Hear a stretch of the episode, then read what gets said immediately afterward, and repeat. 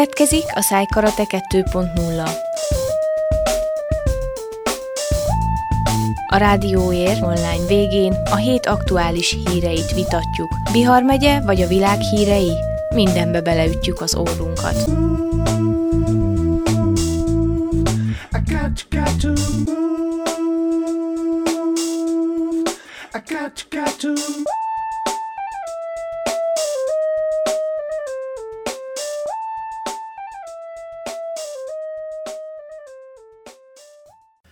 Köszöntöm a podcast hallgatóit, ez egy Szájkarate 2.0, Demián Zsolt és Lenkár Péter van a mikrofonok mögött, én az utóbbi vagyok, de üdvözlöm Demián Zsoltot itt velem szemben ül a mikrofon mellett.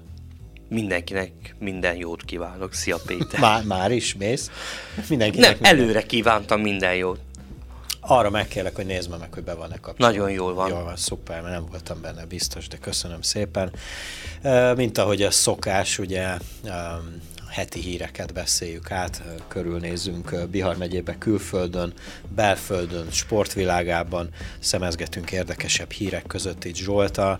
Nekem van itt egy külön történetem, ami hát úgy igazából beletartozik mindegyikbe, ugye mind a megyeiben, mind a külföldiben, mind az országosban, ugyebár a csomagon valahol van a világban, ezért mondom. Fogalma nem volt, hogy mire akarsz most. Hát lyukat. pont erre, igen, én itt... Hát Kínától Székelyhídi, kedves Szé- Igen, tehát azért mondtam, hogy itt ilyen all around Az, hogy értől az óceánig, az semmi igazából. Hát, Kínától. Igen, ugyebár annyit kell tudni, aztán... aztán tudják, tudja... hogy hol van Kína? Ki? Nagyon messze. Na, nagyon, nagyon messze van Kína. Na, onnan, onnan... Kína kapun túl? Van Kína. Szóval igazából azért szeretném elmesélni ezt a történetet, mert akinek van megoldása erre, annak nagyon megköszönném, ha adna egy-két jó tanácsot, ugyanis én... Ne rendeljenek többet Kínából igen, igen, ne, igen nekem, is van, tanács. nekem is van egy jó tanácsom, igen, de ezt majd később szerettem volna elmondani. Szóval van egy csomagom, ami Kína és Székelyhíd között van, és, és, és igazából senki nem tudja, hogy mi a szituáció, mert a cég, akitől rendeltem, ők tőlük kaptam egy olyan linket, amint követhetem a, a csomagomnak az útvonalát, és két naponta frissül, hogy éppen milyen szituációban van a csomag. Hát kettő darab hete, ha jól számoltam, 17 napja van Román, Románia területén a csomag, és most pénteken lesz egy hete, hogy Székelyhídon van. Van egy kérdésem. Igen. Bukaresten keresztül jött Fogalmam nincs. Annyi, annyit írt, hogy Romániában. Mert ha Bukaresten keresztül jött, akkor Dragnia a hibás. Biztos ellopta. Oké, okay, uh, szóval lassan... Vagy ha nem ő, valamelyik peszedés. Biztos, hogy ő. Szóval... Vagy ha nem ők a migránsok. nem, ők majd később lesznek, majd őket is elővesszük. Uh, szóval körülbelül mindjárt egy hete itt van Székelyhídon a, a, a csomagom, de már kétszer voltam a helyi postahivatalban, és ők, nekük fogalmuk nincs, hogy, hogy miről beszélek. És tehát most van egy olyan helyzet, amikor tényleg nem tudom, hogy akkor ki, ki, ki van még, akitől megkérdezzem, hogy, hogy mi a szituáció az én csomagommal türelmes embernek tartom magam. Te csomagodat igazából te kéne legjobban tudod, hogy mi a helyzet vele. Most mégiscsak hülyeség, hogy más megkérdező, hogy mi van a csomagommal. Zsolt próbál megnyugtatni szerintem ezekkel a, ezekkel a poénokkal, hogy nyugodjak le és ne idegeskedjek. Mm, picit azért most már kezd elgurulni a gyógyszer, de Remélem, hogy azért a következő adásra megoldódnak ezek a dolgok. Drága volt a telefon? Amúgy nem, nem volt annyira drága, de hát ez relatív, hogy, hogy kinek mi a drága. Töltöttél magadnak vizet? Miért? Így áll rá. Köszönöm a megnyugtatást, Zsolt. Minden esetre még egyszer mondom, akinek van erre ötlete, hogy ezt hogy oldjuk meg, azt, azt szívesebben, vagy szívesen megvárom, vagy elolvasom majd a YouTube csatornánkon az adás alatt a, a leírás alá. Még mielőtt azt hinnék, hogy, hogy ilyen kárőrvendő vagyok a kis csomagoddal kapcsolatosan, vagy a amúgy de, az telefonoddal kapcsolatosan. Nem, amúgy nem, tényleg nem. Soha nem rendeltem semmit Kínából, én nem is fogok Kínából rendelni semmit sem. Um, elég, elég sok dolog van itt már Kínából, megjöttek azok maguktól, azok biztonságosan megérkeztek, itt vannak. Én olyat láttam, vagy három héttel ezelőtt egyik kolléganőm ö, vásárolt, képzeld el, ö, hamisított, na de ezt hallgass meg, hamisított savanyú káposztát. Hamisítják a savanyú káposztát, Romániában lehet vásárolni, egyébként én ki is mondom a cégek nevét, hogy hol lehet venni, a penében lehetett megvásárolni a hamisított hordós káposztát. De ez mit jelent, hogy hamisított hordós? Közel nincs a káposztához. És akkor miből készül? Nejlomból és ilyen szépen tudtad, így, így darabokként, tudod, mikor hámlik a bőröd, mikor megég a bőröd, és így hámlik róla, de pont úgy vedd lett a káposzta, lehetett, hogy szépen húzogálni, és látszott rajta, hogy megfogtad, és látszott rajta, és érződött, hogy semmi organikus jellege nincs neki, tiszta műanyag az egész. De ezt táplálkozásra szeret? Persze, tölthetsz vele káposztát, hol azt hiszed, hogy te töltött káposztát eszel, közben nejlomba töltött uh, húst eszel. De ez tudatos volt ez a rendelés? Vagy ez később Nem, bement a pennyben, és megvásárolta a káposztát. És aztán látta, amikor mosta, hogy olyan, olyan, olyan furcsa neki az állaga. Szóval akkor nem tudta, hogy miről nem. van ez később derült. Nem, de mondta, hogy látott, hogy már Youtube-on ilyet, tehát azt gondolta, hogy mégiscsak mert hülyeség, hogy kidalja, kitalálnak mindent, de kitalálták. Na hát ez vicces.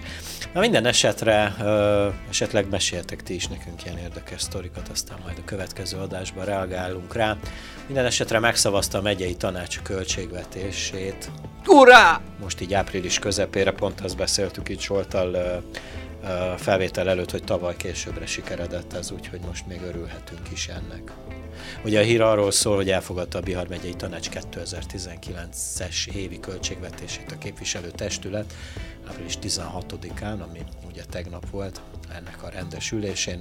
Az idei büdzsé számos területen jóval nagyobb keretet szab meg fejlesztésekre, illetve beruházásokra.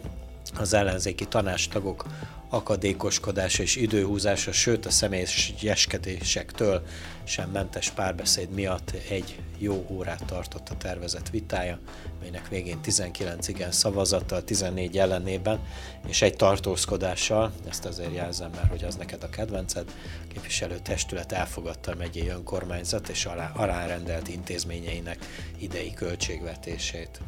Miért kell mindig ennyit várni? Egy, tehát úgy, no, úgy normális esetben ez nem úgy működik, hogy, hogy január 1-én, vagy mondjuk lehet nem pont 1 mert akkor még mindenki másnapos, vagy akkor ér haza a szilveszteri buliból, de mondjuk az első hétfőn, az első munkanapon, akkor már így kéne tudni. De. Ja, jó. Oké, okay, tehát igen, aki nem vagyok jártas ebbe annyira Igen, hát a az, az úgy működik, én azt úgy láttam nálunk modernebbek, modernebb országokban, például Magyarországon, hogy úgy, úgy november végén, december elején már beszéltek arról, hogy a 2019-es állami költségvetés hogyan fog kinézni, parlament elé viszik, és az úgy januártól úgy körülbelül hatályba is lép és működik a dolog. Uh, és akkor itt miért vannak mindig ilyen fennakadások? Ugye most már ez a második év nem Egy órával el vagyunk tolódva. Igen, jó. Egy rész Há, már... Igen, meg egy fél évvel, de, de most nem menjünk bele, kiszámolja, akkor meg... De hogy, de hogy, hogy, hogy miért volt ez az elmúlt két évben? Nem emlékszem, hogy 2017-ben mennyit késett, vagy akkor netán jól, jól, jól mentek a dolgok? Szerintem soha nem mentek jól, tehát mind, mindig ilyen március, április, május, ugye tavaly... de, akkor me- de akkor miért vagyunk meglepődve ezen, hogyha mindig így megy? Nem vagyunk meglepődve, én ja. meg nem vagyok lepődve. Én, ja. én, én azon sem vagyok meglepődve, hogy az ellenzéki liberális politikusok azok nem úgy érkeznek a költségvetés vitájára, hogy akkor megvitassák tényleg, hogy a megyének.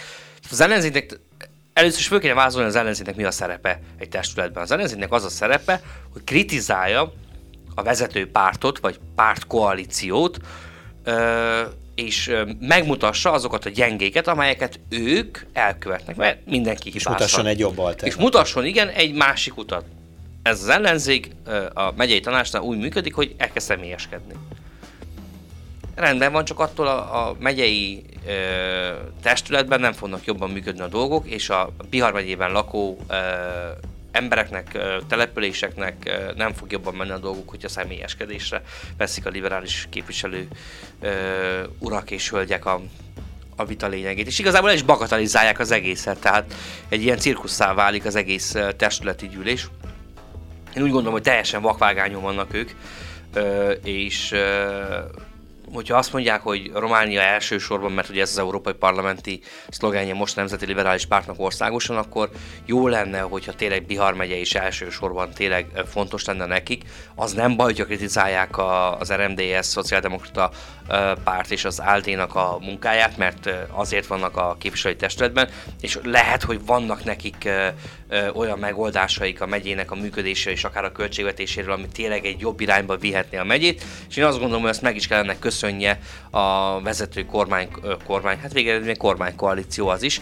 Igen, viszont hogyha, hogyha efféleképpen állnak a, a megye irányításához, akkor, akkor legyenek olyan szívesek, és nem mondjanak ilyen butaságokat, hogy nekik Románia, illetve Bihar megye elsősorban, mert ez messziről nem igaz. Ezek a tulajdonképpen normális esetben úgy kéne működjön, hogy már az év végén elkezdődjön ez, ez a folyamat, ami nálunk itt ilyen április-május magasságában zárul le, és akkor, e, vagy, vagy ez egyáltalán mikor kezdődik? Az év elején kezdődik, nem? Tehát gondolom Igen. januárban ha jól emlékszem, például idén januárban már úgy kezdődött az év, hogy akkor most leülünk, és akkor elfogadjuk, beterjesztjük a költségvetést, és akkor aláírják, elfogadjuk, és akkor ennek kellett, ha jól számolom, most már 27. Mert hogy először kell legyen az államnak egy költségvetése. Tehát a bukaresti parlament és a kormány, tehát a kormány a parlament elé kell menjen egy költségvetés tervezettel, amit a parlament el kell fogadjon, amit az államfő alá kell írjon. Ezt nagyon jól tudjuk, hogy az államfő és a kormány között mennyire romlott viszony van. Igazából nem romlott, soha nem volt jó. Tehát nem romlott el. Nem, nem romlott el, stabul el volt romolva, igen és az, az mire életbe lép, és mire a megyei önkormányzatok is erre át tudnak reagálni, és helyre tudják pakolni a saját költségvetésüket, ráadásul, hogyha van a megyei önkormányzatnál egy ilyen nagyon erős kekeckedő ellenzék, amelyik nem azért ellenzék, hogy a, a vezető koalíciónak a hibáit helyre pakolja, hanem azért, mert hogy a kákán is keressük a göcsöt, és akkor el tudjuk majd mondani négy év után, hogy na látjátok, ezek milyen rosszul vezették a megyét, milyen lassan mentek a dolgok, stb. stb. Az, hogy kinek a hibájából az egy másik történet, mert azt olyankor már nem fogják elmondani, hogy mi voltunk azok, akik, hát mi voltunk azok, akik májusig eltoltuk, vagy április végéig, az egy másik történet természetesen, de, de sajnos hozzá kell szokjunk, hogy Romániában és Bihar megyében ilyen a politika és ilyen a közélet. A probléma az, hogy, hogy itt a székelyhídi lakos issza meg a levét, meg a Bihar megyei mindegyik lakos. Mert ugye a polgármesteri hivataloknak a költségvetése is ennek függvényében is alakul, a polgármesteri hivatalok sem nagyon tudnak ugye számolni, és, és ez lecsapódik minden embernek, minden háztartásra, mindenre. Tehát ha valaki azt gondolja, hogy nem fontos, hogy a, kiül a parlamentben, nem fontos, hogy kiül a Bihar megyei tanácsnak az élén, nem fontos, hogy kiül a Bihar megyei tanács testület, testületében, mint megyei önkormányzati képviselő, vagy ha most már ugye mindjárt európai parlamenti kampányban vagyunk, nem fontos az, hogy ki van Brüsszelben, ez teljes mértékben így nem igaz. Nagyon fontos minden, minden szinten, hogy kiül, és ki tényleg mennyire érdekel. Van, tudom, ez az általános elképzelés, hogy a politikusok azok mind lopnak, csalnak, hazudnak, és igazából sehol senki semmit nem csinál, mindenki csak a saját zsebére, a saját érdekére akar tenni én ezzel így, egy, tehát ezzel így nem, nem értek egyet. Tehát ez, ez, ez pont olyan, mint hogy azt mondanánk, hogy minden gyerek rossz. Meg egyik gyerek tanul. Minden rendőr hülye. Minden rendőr hülye, igen. Minden és skót fukar. Így van. Aha. Nem tudom, mert a hír az nem tartalmazza, de van itt egy ilyen fejlesztési terv, illetve ha jól látom, most már megvannak a, a, a tanulmányok, hogy mintegy 6 millió euró befektetésével több mint ezer fő befogadására alkalmas, a 21. század elvárásainak megfelelő rendezvénytermet épít a Bihar megyei tanács, jelentette be Johan Manga megyei önkormányzat alelnöke. Ez amúgy nem a hír része, az előző hír része, ez egy külön hír volt, de nem találtam kapcsot a két hír között. Ha jól tudom, ez az utóbbi, ez még hétfőn jelent meg, a tegnapi meg ugye, vagyis az előbbi meg ugye pont épp a tegnap volt ez a, ez a tanácsülés. Szerintem, vagy nem tudom, te hogy gondolod, van... Szerintem? Vár. Szerintem te nem tudod te, hogy gondolod. Jó, mindegy, ebben picit belakadtam, hogy van-e, van-e Nagyváradnak szüksége egy ilyen komplexumra? Hát hogyan? Kutyafülében ne lenne. Hát elmondtad műsor előtt, és igazából nagyon jól mondtad, hogy nem számolja senki, de olyan 20 éve vagyunk lemaradva uh, ilyen tekintetben. Uh, nekem az a furcsa, hogy, hogy nem jutott eddig eszébe senkinek. Tehát például Nagyvárad bármelyik polgármesteri hivatalának, mondjuk annak az egynek, amelyik van, vagy bármelyik polgármesterének annak az egynek, amelyik éppen van, mert hogy, hogy én nem vagyok abban biztos, hogy ez a Bihar megyei tanácsnak a feladata. Én úgy érzem, hogy picit a Bihar megyei tanács pótol egy hiányosságot, ami, vagy egy, egy mulasztást, ami, ami kialakult az elmúlt években. Én ennek nagyon örülök, annak nem fogok majd örülni, amikor majd a, a Váradi önkormányzat két lehetőség van ilyenkor, két dolgot szokott, vagy hát a kettő közül valamelyiket szokta csinálni a Váradi polgármesteri hivatal. Egy, elkezdnek majd vele kekeckedni, hogy miért ilyen, miért olyan, miért ennyi, miért annyi, miért ide, miért oda. Tehát igazából megpróbálják lejáratni ezt a projektet, vagy el fogják majd mondani, hogy hát milyen jó, hogy van, hát megcsináltuk hát megoldottuk, és nagyon sok ember el fogja hinni, hogy igazából ezt a Bolozsánféle városi adminisztráció létrehozta, és mindenki neki nagyon-nagyon hálás lesz. Nehéz politizálni Bihar megyében. Hát igen, tényleg így, így belelátni most megy hétről hétre, mikor így mesélsz ilyen nagyon érdekes dolgokat, hogy, hogy tényleg ilyen emberi, emberi hülyeségek miatt uh, uh, alakulnak ilyen helyzetek hát most ez tényleg ilyen nagyon izé hangzik, de reméljük, hogy azért ebből majd kinő valaki. Hát valaki biztos kinő. I got, got to move. I got, got to move.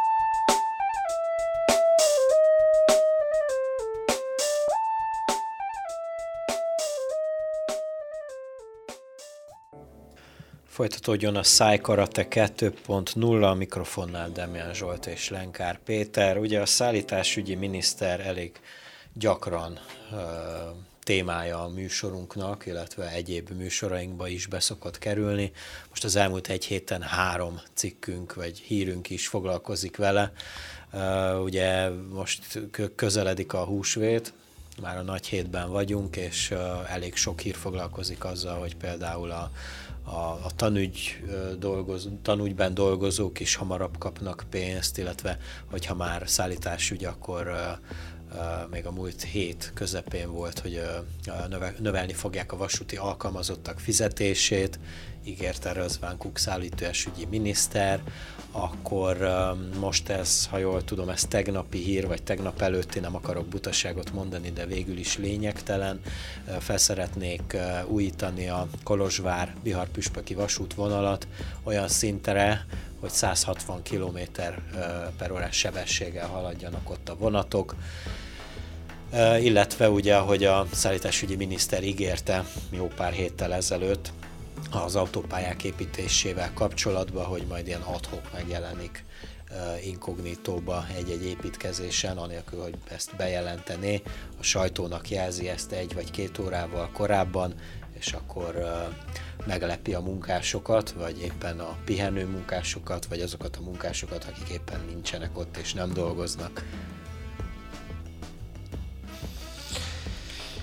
Nem tudom, hogy ennek milyen hatása lesz az autópályák építésének az ütemére, meg, meg egyéb a miniszter úrhoz tartozó befektetéseknek a haladására. Én azt látom, hogy nem látom.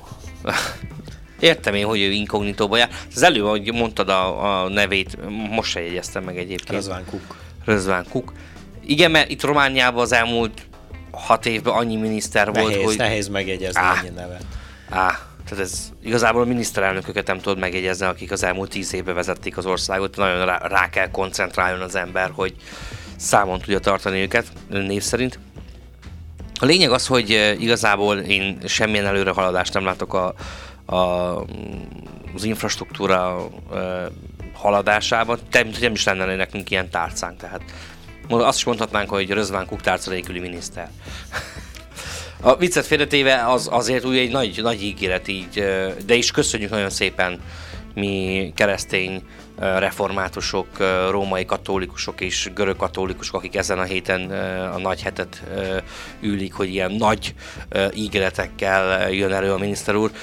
Szerintem hárommal megszorozta legalább azt a azt a számot, ami, aminek az eredménye 160 lett. Mert hogy még az is jó. Tehát ha elosszuk hárommal is jó az a, az a sebesség, amit ő megálmodott. Kolozsvár is, mi? Bihar? Bihar, na most gyorsan akartam mondani, Bihar püspöki, hát végül is Nagyvárad, igen. az még úgy, igen. Uh, igen, érdekes tervek ezek, illetve reméljük, hogy nem csak uh, ígérték azt a pénzösszeget, vagy azt a fizetést, hanem akkor tényleg uh, oda is adják. Uh, amúgy uh, én bizakodó vagyok, mert ez tényleg pár hete alakult ki, vagy dobta be ezt a, ezt a, a, a miniszter úr, hogy, hogy inflagrant így majd meglepi a dolgokat. Bár nem tudom, hogy ezzel mennyire motiválja a, a, az embereket a munkába. Ugye arról szólt a dolog, hogy, hogy ha nem tartanak ott a, a, a munkálatok, a, amilyen szinten kéne ö, ott tartsanak, akkor elveszi a, attól a cégtől ezt a, ezt, a, ezt a munkát, de akkor megint nem vagyunk előbbre. Igazából ez egy nekem egy picit egy ilyen demagóg, populista cselekedetnek is gondolatnak tűnik, mert hogy az történik, hogy én, hogyha egy versenytárgyaláson részt veszek a cégemmel, és annak a munkálatnak a lejárási és átadási határideje 2019. augusztus 28-a, és jön a miniszter úr, és azt látja, hogy április 15-én nem olyan ütembe haladok, ahogy a szerződés végéig ő képzeli, az egy dolog. Lehet, hogy az a cég az utolsó három hónapra vagy két hónapra akarja összpontosítani az összes erejét, és akkor két hónap alatt többet fog építeni, mint előtte egy éve. Tehát ő akkor tud belerugni igazából a cégbe, hogyha a szerződésben leírtakat nem tartja be az ilyen határidők meg ezek nagyon kényesek, mert lehet hogy annak, annak a cégnek több munkálatja egyszerre, és az emberek lehet, hogy meg vannak osztva az X munka között. És lehet, hogy úgy van beütemezve, hogy mindegyik attól függetlenül határidőre be lesz majd fejezve. Tehát nekem ez is egy picit demagógnak tűnik, de nem akarok rossz lenni ezzel az úri emberrel, mert igazából én nem is ismerem, tehát tényleg, hogy én ha építkezésen vagyok, jön a szállításügyi miniszter, biztos, hogy nem is köszönök neki, mert nem ismerem, nem tudom, hogy ki az a Rözván Kuk. Úgyhogy igazából nem is kéne uh, inkognitóba menjen. Jó, J- jöhet simán, jöhet simán, igen.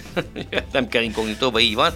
Mégsem ő Mátyás király, hanem uh, Rözván Kuk. A lényeg az, hogy uh, jó lenne valamit felmutatni. Tehát itt már rengeteg dumát hallottunk, és rengeteg mesét, hogy majd ekkor, meg akkor, meg ennyivel mennek, meg annyival jönnek, meg ilyen autópálya, meg olyan autópálya. Én azt látom, hogy Beregyhújfónál fel lehet most már hajtani az autópályára, és Budapestig az ember kényelmesen tud autópályán működni és mozogni. És azt látom, hogy itt valamit elkezdtek Bihar környékén tenni, Ezt venni. akartam én is kérdezni, hogy nem vagyok szakértője az útépítkezésnek. De így nézem, és így tehát minden héten legalább kétszer átjövök ott én is, és úgy nem nagyon látom a mozgást. Tehát ott minden ott már be van pakolva, ott a föld meg van forgatva, stb. stb. És, és kb. ennyi. Igen. Nem, akarom, nem akarok senkit számon kérni, de olyan, olyan csendélet van ott. Tehát úgy lehetne festeni, vagy nem tudom. Traktorokat, autókat. De jönnek majd a traktorok? Teszik, veszik a földet jobbról balra, de szerintem ez senki így... nem tudja, hogy hát ez az. mi a cél. Hát de ez az, ez az, pont ez az, hogy teszik a földet jobbról balra, de ennyibe kimegy. És ha jön a miniszter, akkor azt látja, hogy munka van. De munka van? Hát jó, de aki ezt elhiszi, hogy ez munka, akkor az nem menjen már miniszternek, vagy, vagy, vagy nem tudom. Hát miért? Neki az a dolog, hogy inkognitóba járkáljon. Vagy nem? nem, nem hiszem, hogy ez a dolog, hogy inkognitóba járkáljon. Hát de akkor meg Hát eredményeket nem mutattunk fel, akkor... Még nem. Uh-huh. Még nem. Várjál, várjál. Majd év De ez nem az a miniszter, amit tavaly kellett volna mondjon? Nem, ez egy másik. Hú, na erre nem esküdnék meg. Nem tudom. Mert hogy valamikor decemberben azt mondta a miniszterelnök De az asszony. volt, nem? Miniszterelnök asszony azt mondta, hogy aki nem teljesíti az idén. Az ne is egyék. Az igen. És végül nulla kilométer autópálya, tehát nem, nem volt az valahogy teljesítve, úgy érzem. Nem tudom, nem, igazából tényleg nem emlékszem, és nem akarok butasságot mondani, bár lehet már mondtam egy csomót. Minden esetre menjünk tovább, mert... Ebben a műsorban megengedem. Köszönöm. Van itt még egy belföldi hír, ez is egy, egy picit ilyen, ilyen nem jó hír, mert hogy a börtönőrök terveznek mindenféle tiltakozási akciót, ugyanis ebben az évben, vagyis január 1-től nem kapnak túlóra pénzt, és mint ahogy a szakszervezetük nyilatkozza, a, a túlóra tartja össze végül is az egész rendszert, amiben ők dolgoznak, és hogyha ez a, ez a szolgáltatás, már ha lehet ezt így uh, uh, hívni, ez a plusz szolgáltatás nincs, akkor uh, eléggé a feje tetejére fog állni a, a, ez a rendszer, és már ennek a hónapnak a, a végére ígérnek egy, egy nagy kalamajkát. Minden esetre tüntetéseket szerveznek több nagy városban, vagy akár kisekben, országszerte, illetve természetesen a fővárosban, a Viktória térre tervezik a nagy, a nagy, a nagy felvonulást. Mm, nem tudom, tartalmaz olyat is a hír, meg ugye beszéltünk mi is róla, hogy hogy nem tudom, akkor kijönnek a rabok a börtönből, vagy, vagy mitől. Most nem, most hülyén hangzik, mert nem akarom kétségbe vonni az ő munkájuknak a, a fontosságát, csak hogy, hogy, hogyha nem kapják meg a pénzüket, akkor odaadják a kulcsot, leadják a kulcsot, és, és akkor mindenki szabadon jöhet, mehet, vagy, vagy, vagy ilyenkor mi történik? Tehát Péter, ez, ez egy elgondolkodható. Ez egy jó kérdés, ugye? Ez nagyon elgondolkodható kérdés, fogalmam is, mit tud akkor történni, hogyha tényleg a, a börtönőrök azt mondják, hogy, hogy most már köszönjük szépen, és akkor nem megyünk be dolgozni, hogy akkor, akkor mi fog történni. Uh, hát szerintem valamilyen megegyezés biztos lesz. Tehát én nem hiszem, hogy ezt uh, annyiba fogják hagyni. Nem hiszem, hogy ők, ők ezt meg tudják tenni, hogy uh, így egyik napról a másikra uh, leteszik a lantot. Uh, nevezzük ezt akkor így, uh, valószínűleg ki fognak eszközölni ezzel a fenyegetéssel valamilyen és valószínűleg tényleg uh, alul vannak fizetve, nem tudom, nem nincs börtönőr ismerősöm, nem tudom, hogy mennyit kerestek, nem tudom, hogy mennyi az a túlóra pénz, mennyit kell túlórázni, fogalmam sincs, de biztos van valami alapja ennek, hogyha uh, ilyen drasztikus uh, húzásra készülnek. Köze van meg... esetleg a nem elfogadott költségvetésnek abban, hogy nekik még nem jutott ki az a pénz, amit mondjuk lehet, hogy onnan fedeznének? Akár és akkor majd ezután fog kialakulni, és lehet, hogy már akkor nem is lenne szükség ezekre a, ezekre a megmozdulásokra, illetve munkabeszüntetésekre. Akár annak is köze lehet. Vagy, vagy akkor lehet, hogy a kormány is akkor már hagyja, hagyja az egészet így végig folyni, és akkor, mikor ezek lezajlottak, utána megegyeznek, és minden megy szépen tovább jövő év áprilisáig. Akár annak is közel lehet, így van. I got, got to move. I got, got to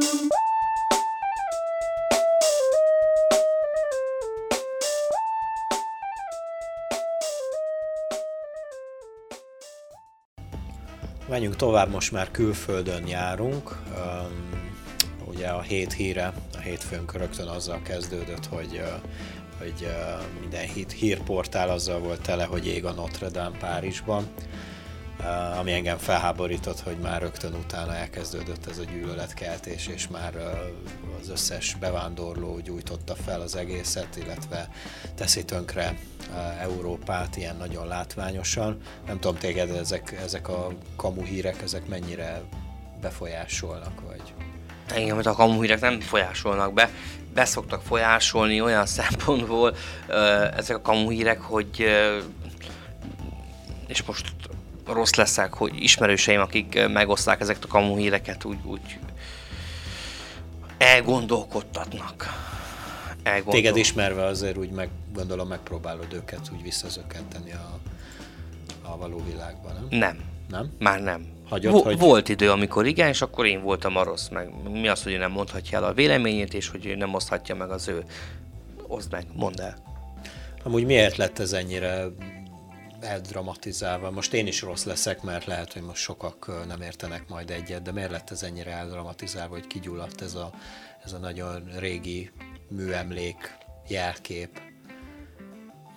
Szerintem több dolognak köszönhető ez. Ugye a Franciaország is, azon belül Párizs is egy, egy eléggé franciátlan település lett az elmúlt években, ugye rengeteg Franciaország külső határaiból, gyarmatországaiból akár érkezett emberek által lett telepve is lakva.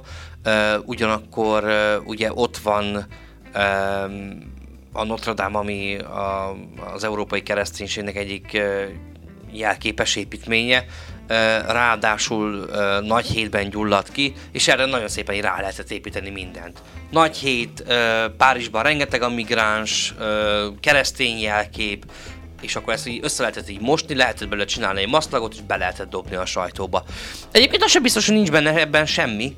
Ezt majd ugye ki fogják deríteni azok, a, azok a, az elemzések, amiket valószínűleg a Párizsi tűzoltóság végre fog hajtani, meg végrehajt ezekben a percekben is valószínűleg. Jó, de nem lett volna idő arra, hogy majd egy vizsgálat után, mikor kiderül egy, egy nem. Hát, hogy idegenkezűség. Hát nem, nem, nem, nem, nem. Hát a mai világban, ahogy kigyulladt, is megvan a hír, hogy kigyulladt, rögtön meg kell írni azt is, hogy az miért gyulladt ki, mert hogy az embereknek erre nincsen idejük. Tehát valamelyik média uh, úgy is be fog dobni egy, egy, egy megoldást, vagy egy elméletet arra, hogy ki gyújtotta meg, vagy hogyan gyulladt meg, ki tehető felelőssé, vagy mi tehető felelőssé, és ugye nem te, nem te közöd le, akkor a konkurens cég az le fogja közölni, úgyhogy és mi, nem veszik meg mi, a lapodat, mindenki, nem mindenki, igen, a mindenki valamit el kellett mondjon erről a dologról. Hát ez azért tényleg vérlázító. Um... Na az önmagában a mai világban már nem is hír, hogy ég a Notre Dame. Uh-huh. Tehát ez, hogy ég a Notre Dame, hát ég hanem hogy egy milyen kisebbség gyújtotta fel. Igen, igen, mennyi, mennyivel, mennyivel, Aha. ugye... Um, Terrorcselekmény. Érdekesebb akkor a hír, hogy azt mondják, hogy egy migráns, akivel Macron, Macron tegyük fel, szelfizett. Aha. Szerintem lassan, vagy lehet, hogy csak számomra most már eljön az az idő, mikor már ez lesz unalmas, nem? Hát én attól tartok, hogy nem lesz unalmas. Nem lesz unalmas? Nem lesz unalmas, mert az a helyzet, Péter, hogy lehet, hogy néha átlendülnek a ló másik oldalára ezzel a migránsozással és sorosozással, és lehet, hogy néha túl van tolva ez a dolog, vagy néha, néha úgy érzik egyesek, hogy túl van tolva ez a dolog. Fogalmazzunk így. Ö, viszont ö,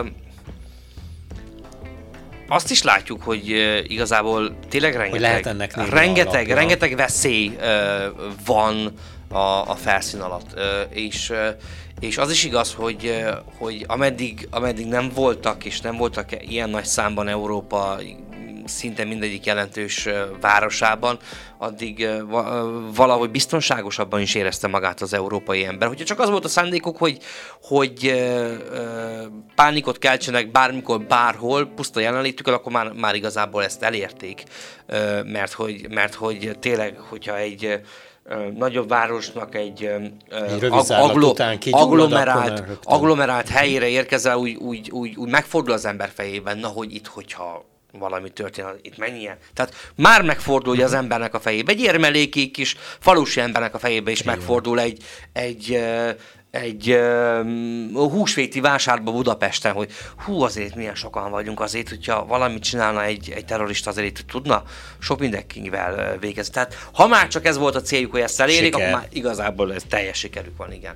És az a, az, a, az a szomorú helyzet, hogy bármikor, bárhol előfordul. Mondjuk Budapesten szerintem nem, mert jelen pillanatban Magyarország és Budapest azt hiszem az, azok közé, az országok közé és városok közé tartozik, ami, ami igazából ilyen szempontból um, biztonságos. Én voltam uh, Ferihegyen az elmúlt, az elmúlt egy évben, voltam Budapesten uh, olyan eseményen, ahol sokan voltunk, és rengeteg az állig felfegyverkezett uh, uh, rendfenntartó uh, katona, tekkes, rendőr, és a többi, és a többi. Úgyhogy én azt gondolom, hogy, hogy Budapest ilyen szempontból és Magyarország egy biztonságos hely, de ugye már amikor meglátod a rendőrt, így felfegyverkezve, eszedbe jut, hogy de ő miért van itt? Tehát ha itt van, akkor azt jelenti, hogy ő véd, de akkor ki ellen véd, és miért kell védjen? Tehát jönnek a kérdések. Pont Lóri kollégámnak volt pont egy ilyen eszmefejtegetése, ő Franciaországba járt, és pont a, a franciaországi, most nem tudom melyik repülőtéren, pont ugyanez volt a gondolata, hogy látta ott a katonákat, és pont ez a kettős gondolata volt neki is, hogy beszélt is valamelyik műsorunkban, már nem emlékszem, hogy mi volt a központi témája, de azért ki lehet találni, hogy nagyjából mi lehetett, hogy jó, hogy itt vannak, mert biztonságba érzem magam, mert biztos megvédenek, hogyha valami történik, de akkor már ott kezdődik a probléma, hogy itt vannak, mert valamiért itt kell legyenek.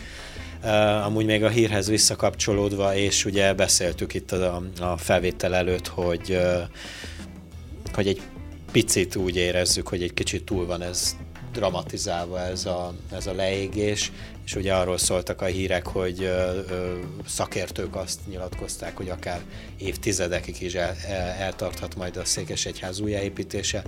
Emmanuel Macron pedig éppen a tegnap este nyilatkozott a francia tévének, és ö, ö, azt mondta, hogy öt éven belül újjáépítjük a Párizsi Notre Dame Székesegyházat, amely még szebb is lesz és ahogy a viccben volt, vagy a, Facebook posztban, hogy, hogy, hogy régebbi is lesz. Jó, hát igazából most nem akarok rossz lenni, ismételten ezt szeretném kihangsúlyozni, de mm, nem látok strukturálisan, bár ugye mi nem értünk e- ezekhez a dolgokhoz, de nem látok strukturálisan és arányosan ezt is tegyük hozzá, nagyobb kárt a Notre Dame leégése után készült fényképek alapján a Notre Dame-i tűzeset és a nagyváradi görög katolikus palotának a tűzesete után. Tehát az, hogy öt év alatt újraépítik, vabu. És akkor mi van? Hát építsétek újra, persze.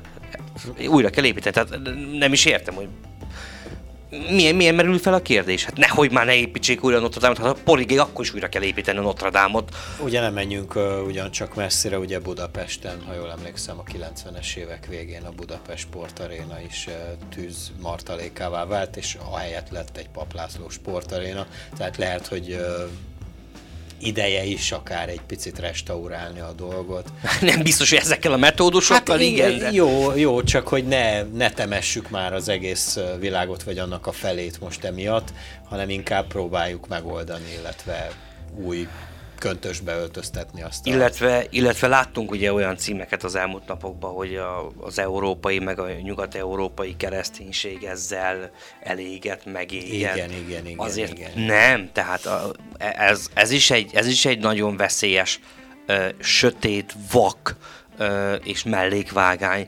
A, a nyugat-európai kereszténység az, az igaz, hogy megégett, de nem a Notre Dame, hanem sokkal előtte. El. Sokkal előtte, igen, pusztuló félben van, én ezt is aláírom, nem a Notre Dame-i tűzeset tehet róla, hanem a, az, a, az az emberi passzivitás és az a fajta gondolkodás, ami, ami eluralkodott az elmúlt két-három évtizedben Nyugat-Európában. Én, én akkor kiakadtam, amikor ezelőtt körülbelül tíz évvel sógornőm meg akart nekem mutatni Nagy-Britannia fővárosában, Londonban egy olyan kocsmát, ami egy templomban van berendezkedve, és azt mondtam, hogy ne haragudj, köszönöm szépen, de én nem szeretnék ilyen helyre bemenni. Tehát ott már és még hol volt a Notre Dame, ugye? Tehát uh, akkor még nem is tudtuk, hogy Notre Dame valamikor meg fog gyulladni. Tehát ott már ott érződött, hogy igazából a nyugat-európai kereszténység az, az, az, az, az már, hát mondjuk azt, hogy Hát alvadóban nem feltétlenül van. abban látom a, a, a kereszténység hát, nem. hát ha nem gyakorlod a hitedet és a Jó, de templom nélkül is tudod gyakorolni a hitedet, Zsolt. Most ez, ezek csak ilyen uh, izé dolgok. Tehát... Szana szét? valahol össze kell jönni. Tehát de bulizni sem, egy templomba hát de, kell? Hát de bulizni sem magadból otthon bulizol, hanem elmész egy szórakozó helyre. De nem mindig ugyanarra a szórakozó helyre mész. Hát nem mindig abba a templomba mész, ez rendben van, ezzel én is egyetértek, de azért mindig valaki megy abba a templomba. Hát de kéne mindig valaki menjen abba a templomba. Itt az a helyzet, hogy az emberek már nem járnak templomba, és igazából ö, nem, tehát ez duma. Ez, ez meg a másik vakvágány. Akkor beszéljünk erről a vakvágányról is, hogy nem az a keresztény, és nem az az Isten hívő, aki templomba jár, és aki rendszeresen... Nem ezt mondtam, nem ezt mondtam, csak nem De nem azt mondtam, hogy te ezt mondtad, én azt mondtam, hogy ilyet is szoktak ja, mondani jó, az emberek, ugye, hogy uh, nem, nem kifejezetten az a jó keresztény, aki minden vasárnap templomban van, vagy minden Isten tiszteleten, vagy Szent Misén templomban van. Ez is igaz, viszont az is igaz, hogy hogy közösségi életet kell élni. Ezt mondom én, aki nem járok rendszeresen uh-huh. templomba, viszont nagyon jól tudom, hogy nem ez az út, és nem, nem ez a... Hát akkor igazából nincsen szükség ugye a templomokra, nincs szükség a, a lelkipásztorokra, nincs szükség a papokra, mert mi nagyon jó keresztények vagyunk otthon magunkba, és, és el vagyunk magunknak. Nem hiszem, hogy ez a járható út, mert ez is szépen lassan akkor lemorzsolódik, mert akkor már a gyerekünk nem lesz annyira keresztény, az unokánk meg már teljesen nem, és onnantól kezdve meg már ugye le, le, leég és megég a, a, az európai kereszténység lassan-lassan. Miközben azt látjuk, hogy a, a egyéb vallású például a muszlim vallások virágzóan gyakorolják a vallásokat, és épülnek a mecsetek, és tele vannak a mecsetek, és akár életüket adják a, a vallásokért. Én nem azt mondom, hogy mi is életünket kell adjuk a vallásunkért, viszont azért ki kellene állni azért, ami a, a mi vallásunk és a mi értékünk is, amitől különbözik Európa egyébként egy másik földrésztől. Hát van itt még egy emberünk, aki nem sűrűn jár templomba, de ő szerintem más okok miatt, vagy akár több más okból is. Ugye ő Julian Assange, aki valamikor a, a 2010-es évek elején került egy olyan dolognak a középpontjába, amit igazából ő talált ki, és ugyebár ő a Wikileaks portál alapítója, és sikerült több százezer titkosított információt megszerezzen és kiszivárogtasson. Mondjuk ez nem tudom, hogy mennyire volt tudatos és akaratos, bár az afganisztáni és az iraki háborúval kapcsolatos dokumentumokat ö, ö, szerezte be és, és publikálta, vagy legalábbis ö, sok ember tudtára adta. Az amerikaiak természetesen kézre szeretnék keríteni, számítógépes behatolás érdekében elkövetett összeesküvés miatt vádat emeltek most a múlt hét végén ellene. Ugye hosszú éveken keresztül az ekvádori londoni nagykövetségen volt fogva tartva, de amúgy ugye nem szenvedett semmiben hiányt, sőt a, a az épületnek az egyik szeglete, ugye beszéltünk már korábban róla, a, biztosítva volt neki, hogy ott végezze a munkáját és élhessen, csak ugye nem hagyhatta el ezt, a, ezt az épületet. Nem tudom, hogy me, mikorra, mikorra fog lecsengeni ez, mikor fog ez megoldódni, vagy te mi, miben látod ennek a, ennek a történetnek a végét? Az Egyesült Államok megkaparintja az úriembert, London végre átadja, és akkor bezárják a börtönbe, kivégzik, tehát mi ennek a, a, a vége. És, és ugye feltevődik az a kérdés is, hogy az Egyesült Államok ezzel mit fog eltussolni azokból a azokból a dolgokból, amik ugye kiderültek ezeknek a dokumentumoknak a kiszivárogtatása után. Ez, ezek nagyon jó sor, kérdéssorozatok voltak, amiket feltettem. Hát, és hogy én erre választ tudnék adni, akkor valószínűleg én is egy nagyon-nagyon értékes Nem ember lennék. Igen. Egyébként igen, az Egyesült Államoknak is értékes ember lennék, meg valószínűleg Nagy-Britanniának is. Fogalmam nincs, hogy mi erre a jó válasz.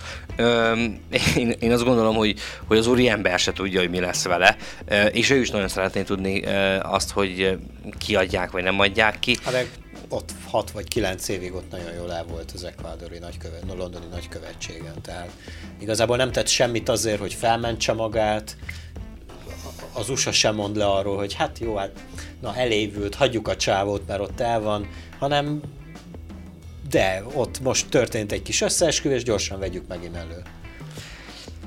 Érdekes a történet, az mindenféleképpen érdekes, egy picit ilyen padhelyzet is van, én úgy érzem, hogy tehát meg, meg ilyen meleg is a helyzet. Tehát nem tudják, hogy hogy fogják meg ezt történni. Senki nem tudja, hogy hogy, hogy érjen hozzá. Igen, pont. Adnák is, meg kérnék is, meg nem is adnák, meg nem is nagyon kérnék, igen, de te, tehát az amerikaiak... meg úgy jól el van. Igen, igen, tehát az amerikaiak se, az amerikaiaknál sem látom azt a, azt a nagy elfogultságot, hogy na most aztán elintézzük a dolgot, tehát hogy mindent megteszünk mert uh, láttuk ugyebár pont ezzel a, ezzel a két említett háborúval kapcsolatban, tehát meg tudnak ők mozgatni egy-két szálat, és most uh, ott uh, dollármilliók vagy milliárdokról volt szó ugyebár a két háborúval kapcsolatban, akkor most nehogy már egy, uh, egy ilyen kis Wikileaks tulajdonos, meg kitaláló, megalapító majd itt uh, uh, leszereli az egész Egyesült Államok titkos hírszerzési, meg mindenféle katonai egységeit. Abszolút. I got, got to move. I got, got to move.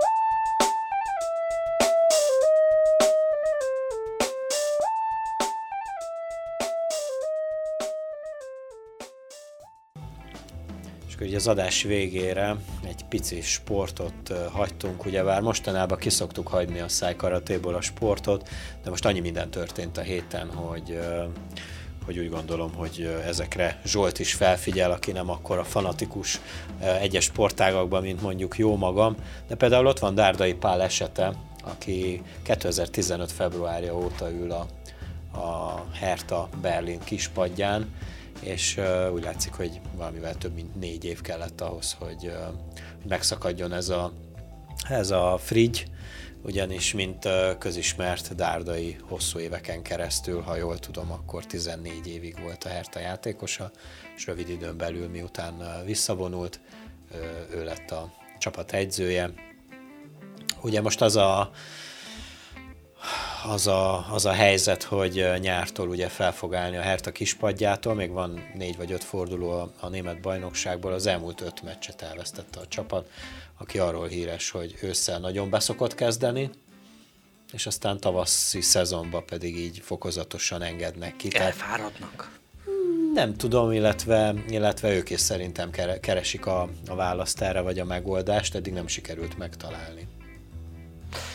Most az, én azon gondolkodom, és azon szoktam gondolkodni, hogy amikor uh, valaki bevál, uh, és uh, elfogadott és nagy tiszteletű edző lesz belőle, és évekig viszonylag jól visz egy csapatot, hogyha van egy rossz szezon, akkor meg kell válni tőle? Biztos, hogy az edző a hibás? Biztos csak ő tehet tehát hogy most jön egy holnap utántól egy másik edző a Hertához, akkor, és újra, tehát alapoktól újra kezdi, akkor az, az, úgy, az úgy jobb lesz. Lehet, nem tudom, nem értek hozzá, lehet, Aha. hogy belefáradt és beleszürkült, és nem, nem úgy látja már, mint az elején, hát, de... Dárdait nem úgy ismerem, mint aki... Ezt akartam mondani. Aha. Szerintem igazából ott keresendő a probléma, hogy mivel, hogy most már így évek óta úgy, hát nem mondom, hogy top csapat a Herta, de úgy elég masszívan úgy a német bajnokság közepét, köze, középmezőnyébe ott, ott szépen helyet foglalt, tehát nem veszélyezteti a kiesés szele, de mint ahogy mondtam, tavaszra meg már a, a nemzetközi kupákban való kvalifikáció se nagyon, és ha. akkor gondolom a vezetőség is akkor már úgy mindig többet akar, tudod? Tehát ez nem elég, hanem akkor, akkor jövőre azért próbáljuk meg elérni ezt, utána ezt, utána ezt, és akkor már lehet, hogy a, a, a, az a csapat, akit, akit Dárdai a pályára küld, nem, nem képes egyszerűen felvenni a versenyt egy Bayern Münchennel, egy Borussia Dortmunddal, egy Leverkusennel, egy Sákéval, és egyszerűen ennyit tud a csapat. És hogyha, és hogyha hiába tűzünk ki célokat, hogy akkor na már pedig most jövőre indulunk az Európa Ligába, vagy a Bajnokok Ligájába, egyszerűen nincs meg a csapatnak az a kerete, ami, ami ezt, aki ezt el tudja érni. És nem feltétlenül a, az edzőbe keresendő a hiba. Van arra is példa, igen. Ide akartam kiukadni, hogy nem biztos, hogy az edző tehet arról is, ő, ő, ő tehető felelőssé azért, mert nem, nem jó szezonban vannak, nem jó széria jön most.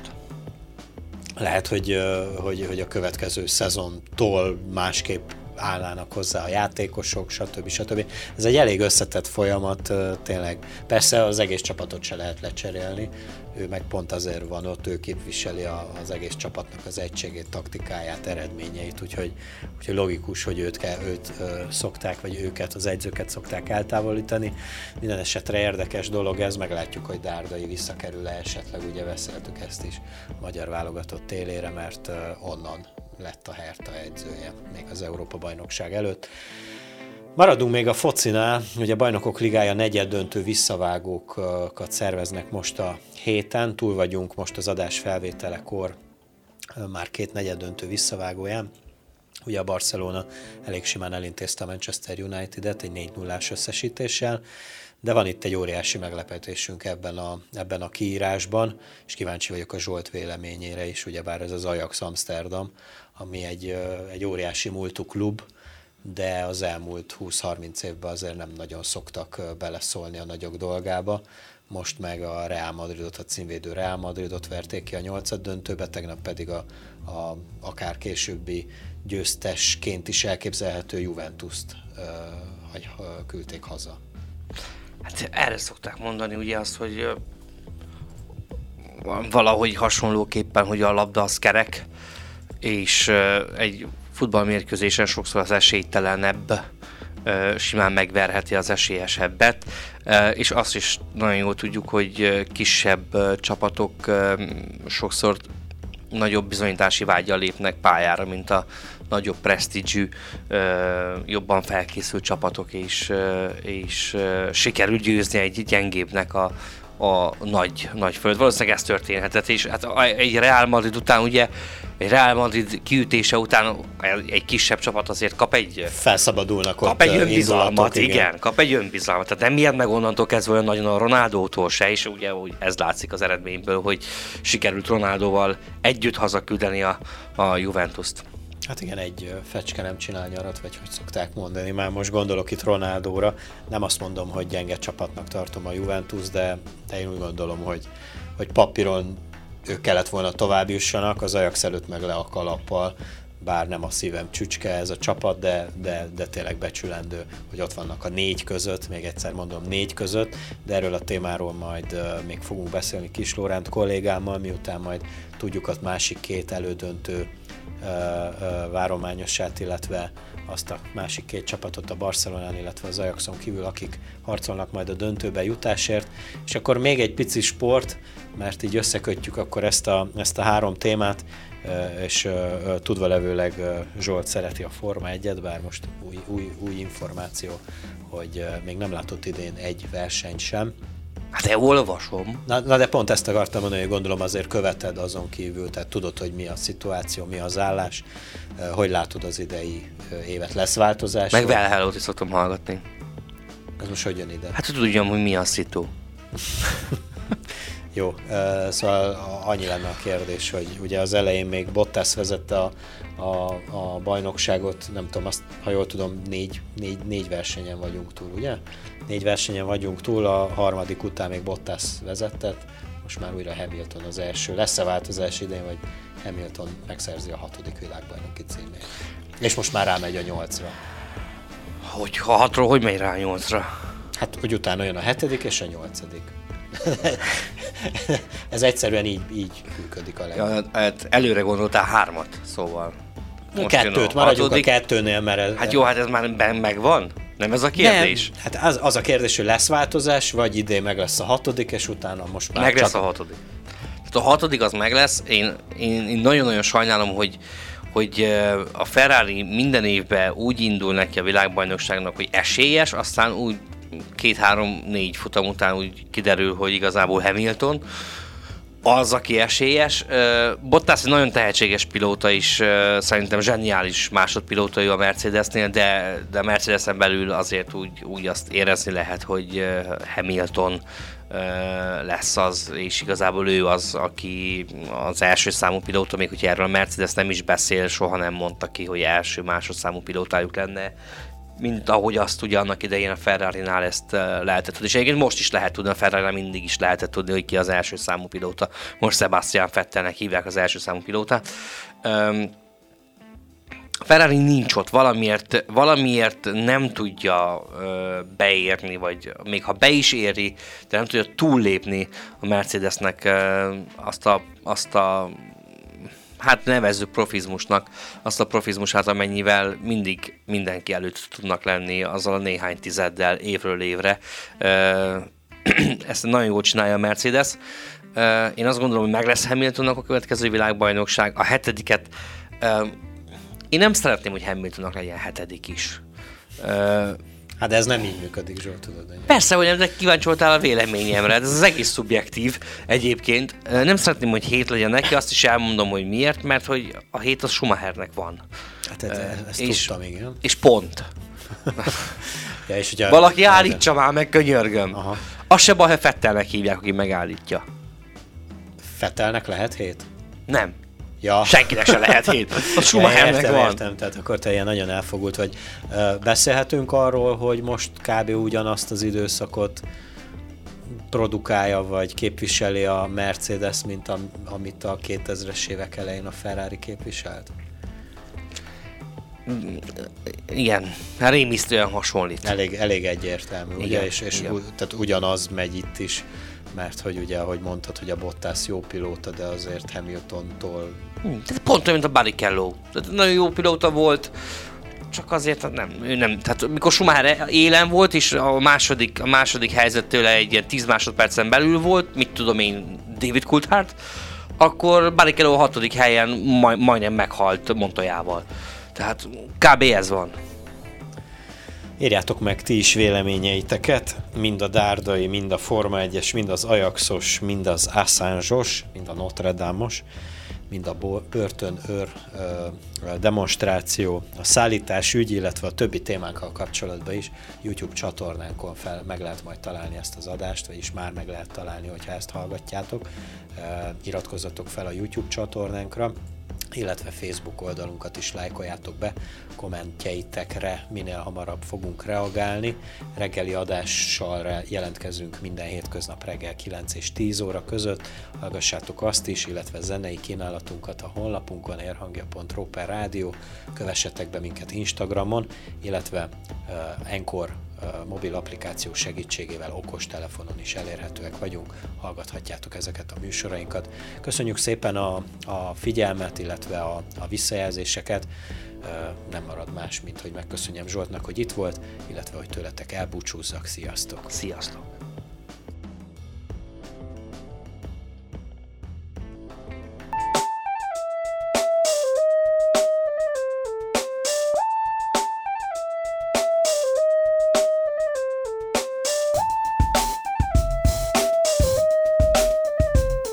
Következik a Szájkarate 2.0.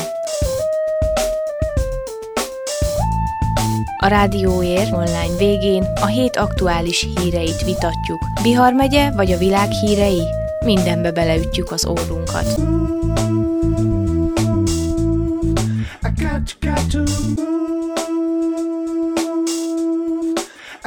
Got to move.